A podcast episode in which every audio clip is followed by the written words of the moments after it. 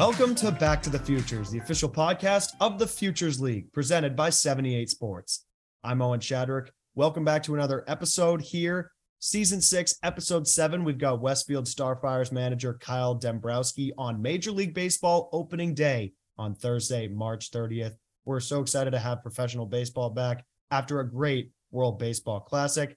On this episode, Kyle talks about his upcoming season in Westfield in 2023, how much of an honor it was to receive the manager position in 2022, his time at Framingham State, where he was a player, Worcester State as a coach, and so much more. You don't want to miss this episode. We are continuing to support Pete Wilk with the link in our caption for Dig In For Pete bracelets. Uh, look on Vermont Lake Monster social media for that. But for now, we want to get you to this interview with Kyle. So here is Westfield Starfires manager Kyle Dembrowski.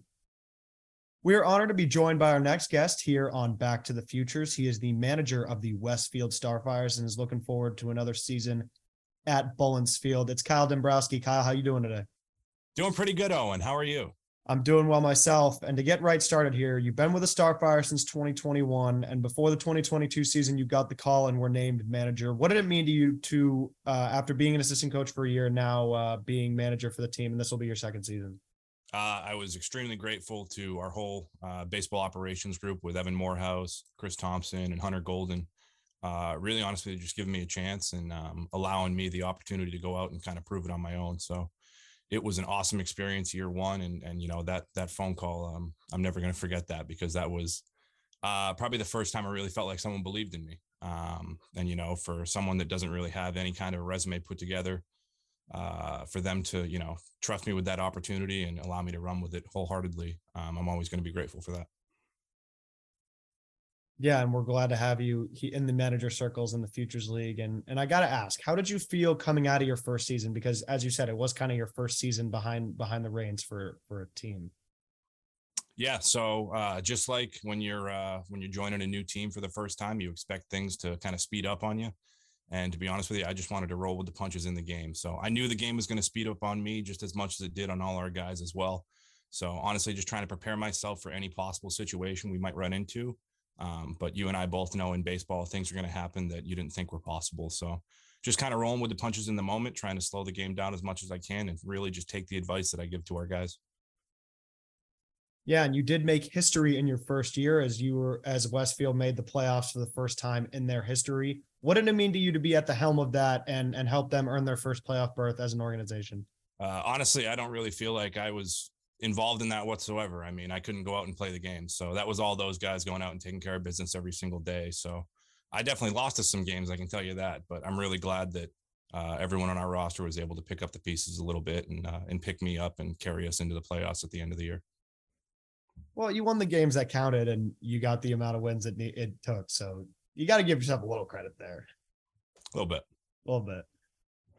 And you've had some incredible hitters and obviously arms come through the organization, but one in particular was 2021 MVP Cole Bartles, who and you were his hitting coach during that season. What did you see in him, and and what was it like to see him perform the way he did that summer?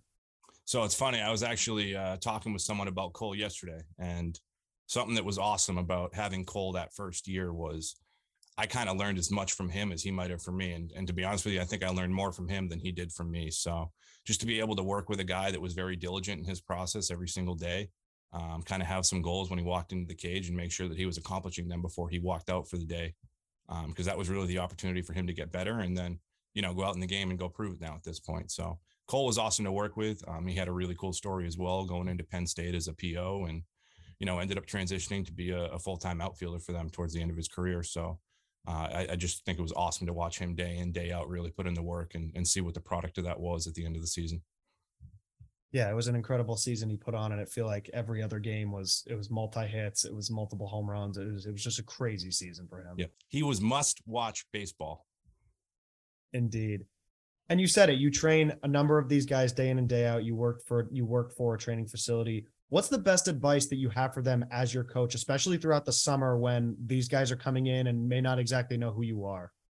Yeah, and and you know the the number one thing that I want to get across to guys is, um, you know, we're getting in here for the first time as a group. We're not going to have much time to practice together beforehand. So same thing. There's going to be some mistakes made early.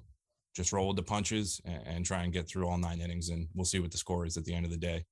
Um, you know, summer ball it's a it's a great opportunity for guys to get together and especially those from different parts of the country getting to come together and, and meet different guys, have different experiences, get um, you know a little bit of an immersion to different kind of cultures as well. So that's really the cool thing that I think summer ball does that might be a little bit different than say your college season because you're with guys for for a four year span.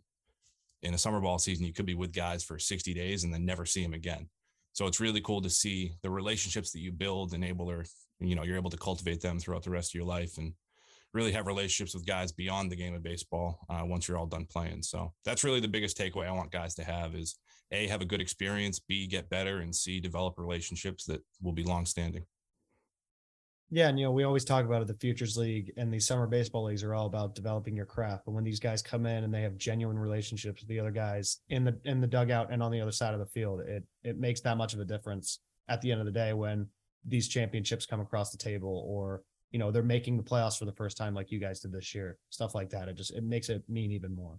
Yeah. Hold on, we'll get right back to Back to the Futures, but first we want to share a message from our friends at 78 Sports. Do you have kids playing baseball or softball?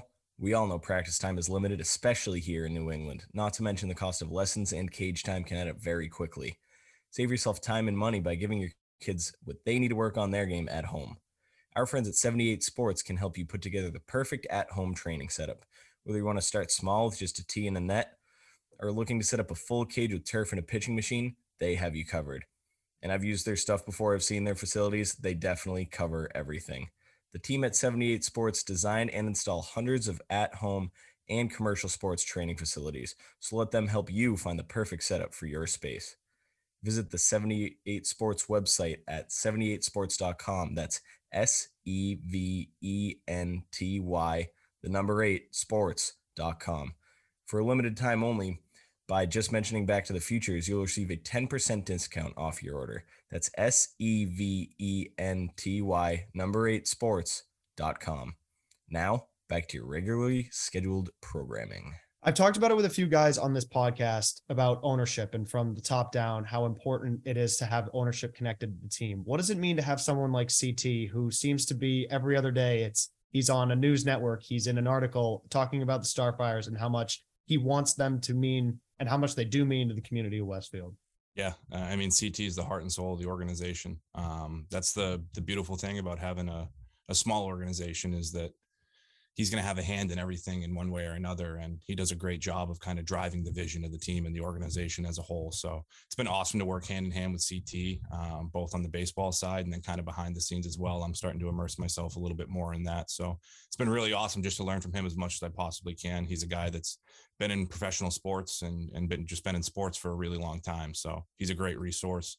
Any question I have, he's the first guy I go to. And nine times out of 10, he's going to have an answer for me right away. On that one time he doesn't, hey, you know what? I'll go look it up for you. I'll get right back on it. So he's he's been awesome to work with in every which way possible. Yeah, CT, a great guy. We've had him on this podcast before. And one thing that he mentions all the time is how he wants Westfield to be connected to the community and the community to be such an important part about what they're trying to build at Bullens Field. Mm-hmm. So, kind of a two part question. One, how important do you think that is? And number two, how have you felt that the Starfires have been able to accomplish that, especially last season when they were doing these promotions and continue to do the promotions with the breweries and like the com- especially the local companies there in uh, in Western Mass. Yeah, so you know, small business is the backbone of America. It's 99% of businesses in the world are small business. So we get to be a, a, great kind of champion for that as well in Westfield. So we get to kind of put a face to some of the other small businesses around. You know, you you come to our park, come to Bullens Field, and you'll see end to end in the outfield. We have a bunch of different advertisements and they're all local places. So we really want to make a foothold in Westfield and establish a relationship both with business owners and then as well with the community itself, whether that's through youth baseball organizations or some other youth sporting organizations. It's just really a great opportunity for us to establish relationships with, uh, you know, community stakeholders. And then from there, get to watch those guys grow up that came to our baseball camps when they were eight, nine, ten years old and hopefully one day they get to wear a Starfires uniform and really represent Westfield. Yeah, that's what it's all about right there. Couldn't have said it better myself. And you mentioned Hunter Golden earlier. He's a big part of the roster construction, but I'm curious how much say you have in that, especially with that in the fact that you're going out and coaching these guys. for the entire summer? And how much are you kind of looking at guys while you're at school and while coaching at these schools and working at your facility? Yeah, so that's the the great thing is my experience has allowed me to kind of see some local guys, uh, especially this year up in in Ashland, but last year being in Louisville, it just exposed me to how much D3 baseball, uh, the the talent level is rising across the board. So, um, you know, we actually ended up playing against Webster last year, and one guy in particular, Alec Elgis, was a Starfire the year before. So, it was awesome in 2021 to see him uh, mow down hitters. But I can tell you, when we saw him on the other side and he was on the mound facing our hitters, it was a little bit of a different feeling. So, um, you know, ultimately, it just goes to show you the talent level across the board. Yeah, and then you talk about that talent. I'm curious if there's anyone as the rosters are starting to get constructed for a preview of guys that fans should look out for or people you're excited to have on the on the team this season. Yeah, so I'm excited for us to have a few returners as well. Uh, Jackson Haker, he ended up having a, a, great run for us at the end of the season last year. I ended up bringing him in as a temp towards the end of the year, and uh, being a guy that plays at AIC, he was kind of a natural fit for us. And um, if you see right now, he's he's lighting up the scoreboard. So just hoping for for him to continue his success right now, build upon that, and then I'm really really excited to get him back uh, for this summer. So just one guy, but I, I mean I, I, could go on for hours and hours with that roster. We got a few returning guys that uh, I'm really excited about getting to work with again, and then you know a much wider roster of some new faces that again I'm really excited to get in and, and see what we got this year yeah, it's always fun to see returners back, but we're excited for the new faces as well here during the 2023 season. And I want to ask as a manager for a summer baseball team, obviously there's restrictions that get put on some of these guys that are coming in from colleges because somebody I forget who said it on this pod, but college coaches are always watching and always always lurking it seems like in the back yep. door. But how do you go about managing those guys when some of those restrictions are are put on them during the uh, during the summer? Yeah, I think it's definitely a balancing act of ultimately putting the team ahead of every individual. Um, but at the same time, you got to understand that these guys are coming from four year programs where their coaches have a lot of faith put into some of these guys. And, you know, it's really my responsibility not to screw them up and, and not to send them back damaged. So, uh, really, it's just having trust in my staff and and having trust in all the guys that um, step on the mound for us every single day. Just having an open line of communication. Uh, you know, are you good today? Are you bad today? If you need another day, that's why we got plenty of guys in this roster. So um, that's the one thing that I'm sure every manager and GM has to deal with at some point or another is that roster turnover. So ultimately, it just comes down to having good lines of communication with the guys and trying to manage their workload as much as I can, just to avoid that uncomfortable conversation once the fall rolls around and I'm glad you mentioned your staff because that goes perfectly into my next question, which is your you have a big say in building your coaching staff. How important do you believe it is to have a coaching staff that is connected on the same page and has chemistry every day when they walk into the ballpark? Yeah, it's the same thing for kind of guys on a field. Those that play with a little bit of team chemistry typically are going to have a lot more fun when they win. Um, and you know they'll be able to take the lumps a little bit better. So it ultimately comes down to having a, a, really good group of guys around you. So um, I'm really excited for the staff that we're building right now. Uh, one guy that we are bringing back is Joe Bonamani. Uh, Coach JB was with us in 2021, and um, both of us actually were assistants that year. So it'll be really fun to get him back. He's over at Williams right now. So uh, another another guy out in Western Mass already. So definitely excited to get to work with JB again this year. Yeah, and you mentioned it. You were an assistant in 2021 to Tony Deschler, who ended up leaving Westfield. But I just want to talk about what was his his influence on you, and how did he kind of prepare you for this managerial role in 2022 and now this season? Luckily enough, Desh is uh, probably right at the top of my speed dial right now. So we talk pretty frequently. Uh, he's down at Salve right now, having a blast with the boys. So um, he's been a great resource for me, both on field and off. Uh, he's he's done a lot of the same stuff I did. I'm, I'm, just a little further behind him right now on the timeline. So he's been a great resource in terms of anytime I feel a little sped up or anything like that, I can give him a call, shoot him a text or whatever, and and he's got the answer for me. So he's been a great resource for me above all, and I'm just really grateful for the relationship I was able to build with him that first year. Um, and you know to see the relationships he was cultivating with all the different managers in the league um, you know it's really great for me to kind of build upon those now uh, having that little connective tissue there with Desh of of being able just to just to meet everybody and kind of build that bridge from there.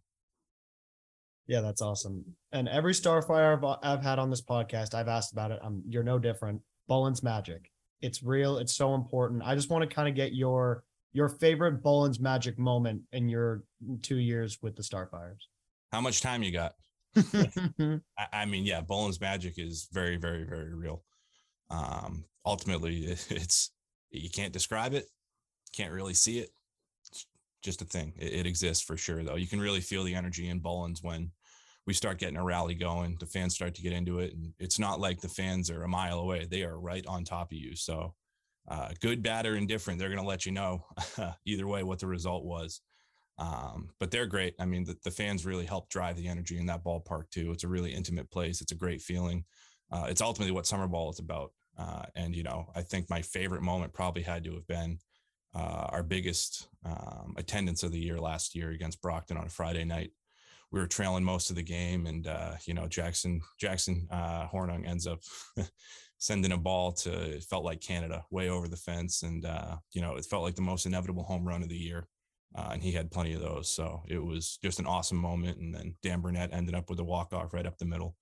Great time, great time for some Bullen's magic right there. Yeah, I mentioned Bartles earlier, and I got to ask about Jackson Hornung, and he he was incredible last season, as many of your hitters were. But what what what did you see in him that just that made him so special as a hitter? The compete factor. I mean, he's he's not going to give you one pitch off. He's going to compete every single pitch, every single at bat. And at the end of the year, if you look at the amount of at bats he gave away, I guarantee it was probably less than two. He was locked in pitch one to pitch 100. I mean, every single pitch, he was absolutely the most competitive guy on the field. And he didn't care if you knew it. He's not exactly the uh, the loudest guy, but you know, not a very mellow guy either. He he can get the energy up when you need it, but above all, he was just a a big pillar of everything this year, both defensively, offensively, working with our pitching staff. Um, so he was definitely where uh, where all energy came from this year. Yeah, he was he was incredible last year for the Starfires, and, and it showed at the end of the year when those stats came through for sure. Before we return to Back to the Futures, we want to share a message from our friends at Zorian Bat Company. Rob Zorian started the company, Zorian Bat Company, in 2003, literally out of the trunk of his car in Davie, Florida. Within two years, he was selling his wood bat line to Major League Baseball and continues to manufacture the highest grade wood bats for Little League all the way up to the majors. Rob Zorian, founder and president of Zorian, says, I started the company in 2003 to service all baseball players in the United States and beyond. And after 19 years, our mission has not changed. We are very excited to have the opportunity to work with the Futures League and wish all of our players and coaches a healthy and successful season ahead. For more information about Zorian, visit their website, zorianbats.com. Zorian, America's baseball brand. Now, back to Back to the Futures. And transitioning now into your background, you spent a year as an assistant at Spalding University in Kentucky. How did you land in that position and what was it like to coach there? Yeah, so uh, lucky enough for me, uh, Dirk Baker over at Worcester State gave me the opportunity to come volunteer for him in uh, in the 2020 2021 season. So I'm always going to be grateful for him for that. That was my first first real opportunity uh, on the coaching side of things. So was able to build upon that for the year and ended up uh, applying and interviewing with Spalding for that graduate assistantship. So it was a great opportunity last year. I was able to work with hitters and catchers, which is, uh, you know, I wouldn't say it's my bread and butter by any means, but it's where I feel most comfortable working with guys. And they had a really talented group of guys that made it just an awesome experience for me and really, really happy to walk in every single day, getting the chance to work with, you know, 35, 40 guys that all truly wanted to be there and get better. Yeah, and you just mentioned it. You your your coaching started at Worcester State. As you said, it was a great year for you to get your feet wet, and it was right in Western Mass, so even better there. Uh, what was it like to coach there? It was awesome. I mean, only took me probably 35 minutes right down the pike every single day, and uh, you know, Worcester is is great. It's centrally located throughout New England, where we could go recruit anywhere. You know, Maine, New Hampshire, Vermont, Connecticut, Rhode Island. Everything's about two hours away, so it was a great location for us to be able to recruit from. Um, and you know, you see their facilities; they're they're pretty top of the end with the MASCAC schools. So, uh, me, I played at Framingham State, and to be honest with you, the Framingham State facilities compared to the Worcester State facilities, from a baseball perspective, they're a little bit different ends of the spectrum there. And you know, Worcester just does a really great job of providing their athletes with um, the facilities they need, the locker room space, the weights, all that. So it was just awesome to see those guys get able to get in every single day and accomplish what they needed to. Yeah, that's great. And you know, we've talked about facilities all the time, especially around the Futures League, and giving guys that opportunity to have those facilities readily available is so important. For sure. And you mentioned it, you attended Framingham State and you were a catcher for four years there. How did they shape who you are today as a baseball mind and before as a baseball player? Uh, without playing at Framingham State, I am absolutely not talking to you today. So uh, I had an opportunity to go play football at Framingham State, funny enough, and ended up trying out for the baseball team instead. Uh, baseball has always been my first love. And um, honestly, I've never looked back since. So it's the best decision I've ever made, uh, both personally and professionally, funny enough. Um, but you know, without that opportunity at Framingham State, really having to go in and earn it every single day just to earn that roster spot on a Division three team might not sound like a lot to some guys, but uh, to me, it was everything. So to be able to build upon that and just see where my career is taken off from there, it's it's really cool just to step back and and look back where I came from every now and then.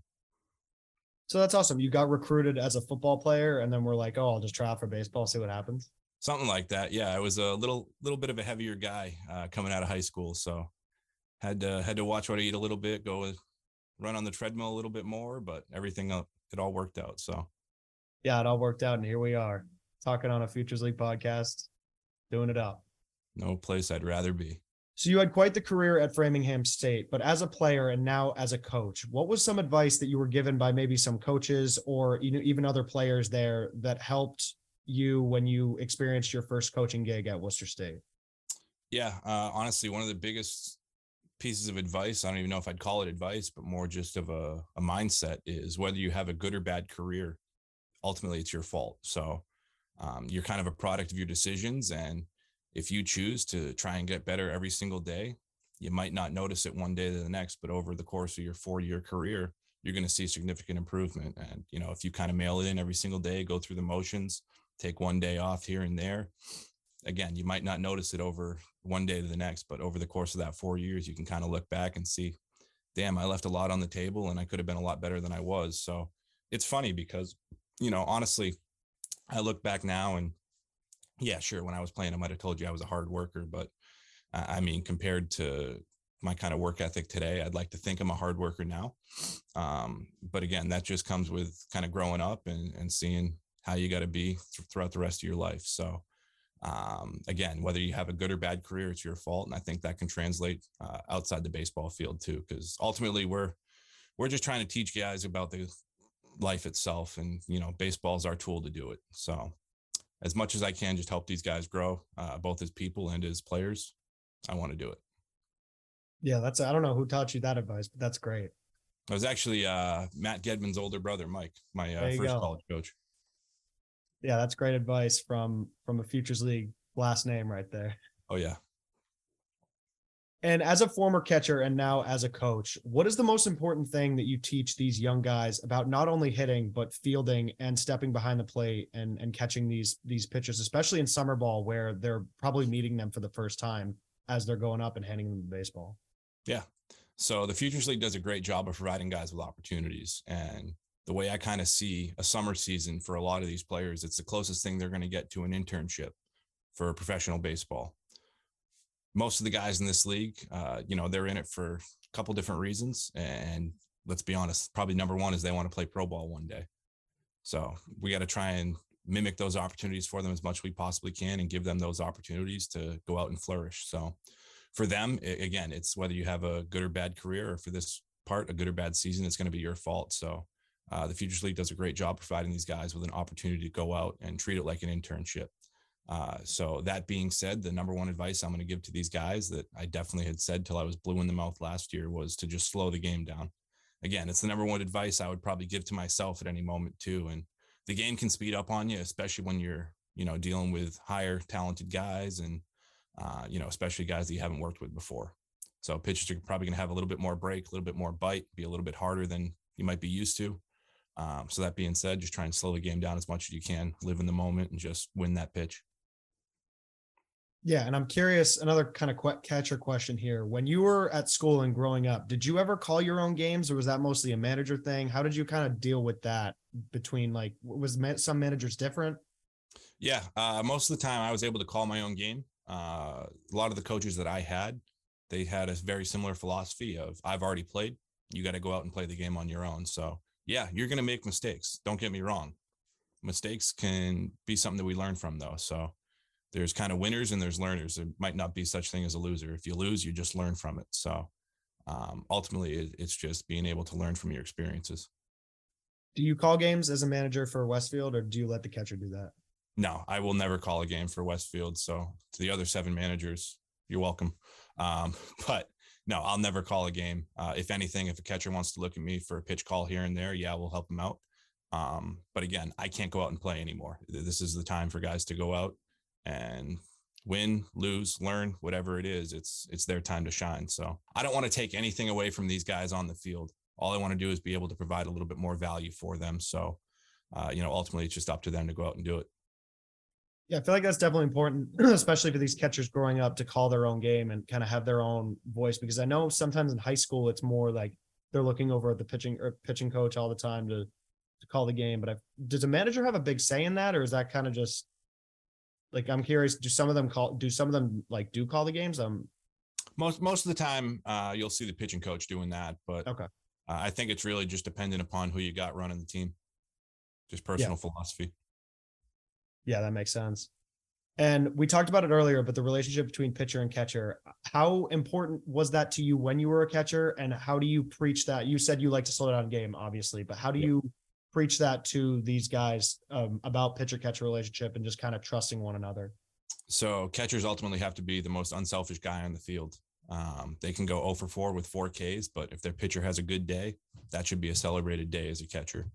Uh, you know, servant leadership is such a big thing in the catching community, and I think it's very important uh, because we can't really care about from a catching perspective if we have a good or bad day. All we need to worry about is making that pitcher better every single pitch, and then at the end of the day, you look up at the box score and hopefully you got more runs on the board than they do. So as long as you keep your pitcher in the game and make sure that he understands him and the catcher are working as a team all day, then there should be nothing but uh, good things that come out of that. Again, it's going to be a learning opportunity for guys if things go wrong, but pitchers got to understand the catcher's there for them, and the catcher's got to understand again they're ultimately there as a servant leader. They have to serve the pitcher.